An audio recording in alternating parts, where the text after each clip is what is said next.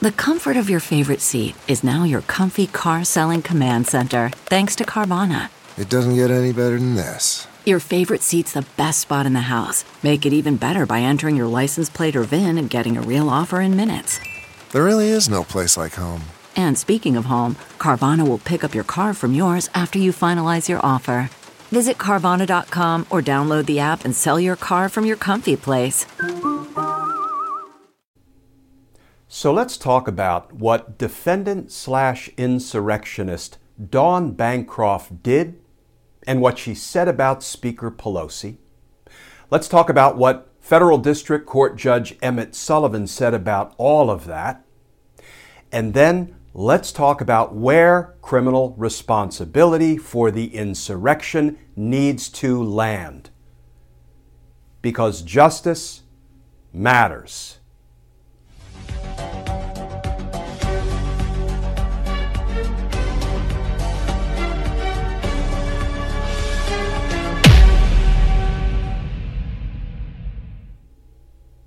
Hey all, Glenn Kirschner here.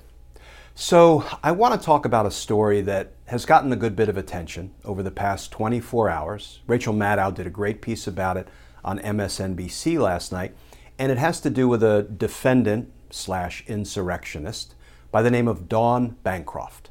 Now, Dawn Bancroft breached the Capitol, unlawfully entered the Capitol on January 6th, and she was allowed to plead guilty to just one misdemeanor count of unlawful picketing or parading, basically like a glorified federal trespass count. And that's bad enough, but it's what she said after she left the Capitol that has drawn so much attention. And here is what defendant Bancroft said after she left the Capitol on January 6th. She said, quote, "We were there looking for Nancy to shoot her in the friggin' brain but we didn't find her. Close quote. Now, this outrageous, despicable, hateful statement prompted the presiding judge at defendant Bancroft's guilty plea hearing, Judge Emmet Sullivan, familiar name. Um, it prompted Judge Sullivan to ask two questions. The first question he asked of the prosecutors why no threats charge? And then here is the second question Judge Sullivan posed, this as reported by Huffington Post. Judge Sullivan reflected on one of the large questions of January 6th how so many law abiding citizens like Bancroft had turned against their government. Quote, so many people up until January 6 were outstanding members of the community, never been in trouble, but on January 6 they morphed into terrorists.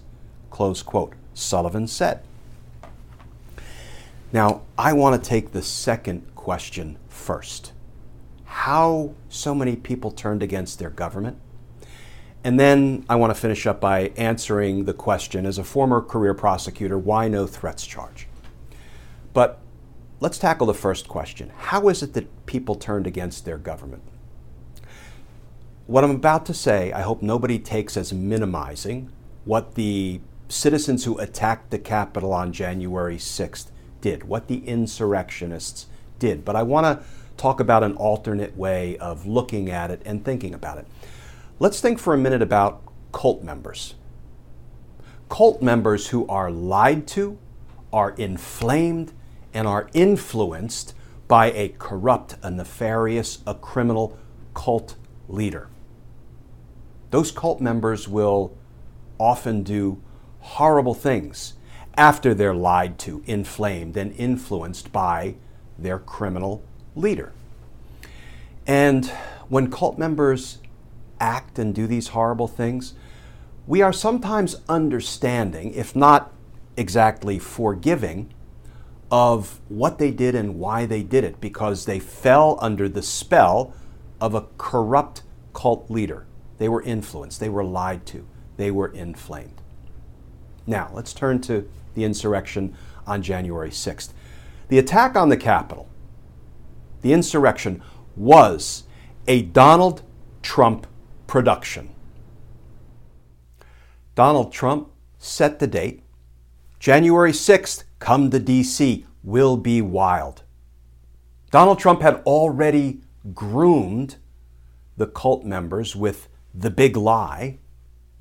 And then on January 6th, Donald Trump lied to them, he inflamed them, he incited them, he told them that their vote had been stolen, that their election had been stolen, that their president had been stolen, and if you don't fight like hell, you won't have a country anymore. And then he told his cult members, now go stop what's going on at the U.S. Capitol. Yes, he organized the angry mob. He incited the angry mob with his lies, and then he pointed the angry mob at the U.S. Capitol and he pulled the trigger. That angry mob, those cult members, were but a weapon in Donald Trump's hand. And so when Judge Sullivan asks the question, how can so many otherwise law abiding citizens turn against their government? I, I want to reframe that question.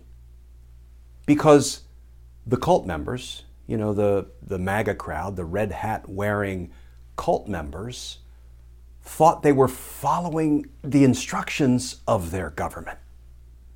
Because their president, their dear leader, their cult leader told them, lied to them, but told them, no, no, no, no. Your vote was stolen from you. Your election was stolen from you. Get up the street and stop it. Fight like hell. So these cult members actually fell for it and they believed they were doing what their government, what their president, what their cult leader was telling them to do. Now, don't get me wrong. Everybody who attacked the Capitol that day is criminally responsible for their conduct. But the cult members are less responsible, less culpable in the end than the cult leader, than the criminal president. And that is where criminal responsibility for the insurrection needs to land on the cult leader, on Donald Trump, who used the crowd as but a weapon in his hand to try to unconstitutionally retain power. So, friends, let's finish up by turning to the crime of communicating a threat. Let's look, go to law school for just a minute. Um, proving a threats charge is not always as easy as you might think. Uh, I'm going to use the sort of generic threats law under the local District of Columbia statutes to sort of illustrate the point.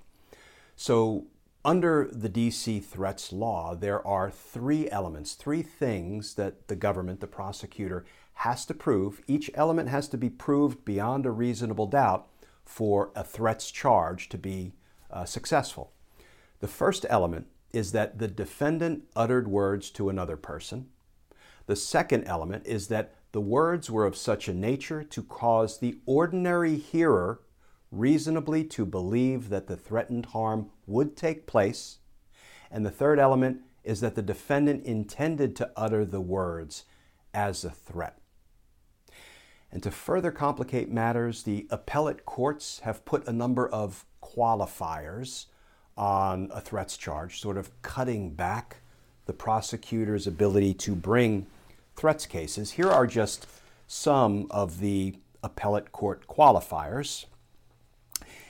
Appellate courts have said it's not enough for prosecutors to prove that the defendant uttered the words, but must also establish that the defendant acted with the purpose to threaten or with knowledge that his or her words would be perceived as a threat. Another qualifier from another appellate court opinion it's not always reasonable, and sometimes it is patently irrational to take every pronouncement at face value. And then one more appellate court opinion. In a recent District of Columbia Court of Appeals case, the DCCA, the court said, or really intimated, that a defendant must have the ability to follow through on a threat in order for the threat to be considered criminal.